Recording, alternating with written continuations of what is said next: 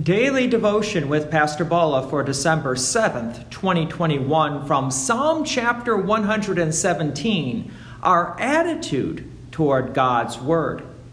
So, what is our attitude toward God's Word? As Christians, we do realize that God's Word is how God reveals to us the things we need to know. So, if we love and cherish God, then we should also love and cherish His Word, that is, the Bible. The problem comes in with our sinful nature. We are so busy with the things of this world, we lose sight of the things of God. So, if I would suggest that you spend some time memorizing God's Word, well, what would you, your first reaction be? Most of us would probably sit there and say, I just can't memorize, or I don't have time to memorize. Well, Psalm chapter 117 is the shortest chapter in the Bible. It's only two verses, so it really shouldn't take too much time to memorize. But let's dig into it. From Psalm chapter 117, verse 1 Praise the Lord, all nations, extol him, all peoples. Praise the Lord, all nations means everyone praise him. Extol him, all people, is just another way of saying the same thing. Praise the Lord, everyone.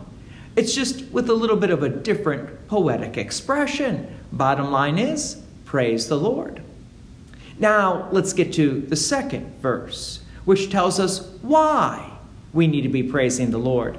Verse 2 for great is his steadfast love toward us, and the faithfulness of the Lord endures forever. Praise the Lord. God's love and faithfulness toward us endures forever. Who doesn't want to hear these precious words from God that they are loved by God? Who doesn't want to hear that they are forgiven by God? Who doesn't want to hear that God won't change his mind about how he feels about you no matter how much you mess up your life? God's love is there for you, even when your own family or friends walk away from you. You see, we do need to hear this message each and every day. And what better way to hear it than to spend some time and memorize this entire chapter Psalm 117. By the way, who benefits when we take time out of our lives to memorize Scripture?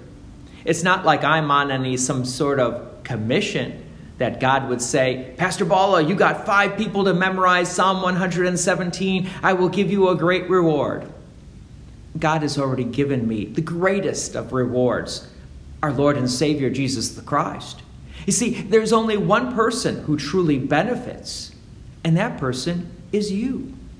The person who spends the time and memorizes and reads and trusts in God's Word. So let's hear that Psalm, Psalm 117, one more time. Verse 1 Praise the Lord, all nations, extol him, all peoples. For great is his steadfast love toward us, and the faithfulness of the Lord endures forever. Praise the Lord. God's peace and many blessings be with you. And thank you for listening. And please take an opportunity to share this message with others.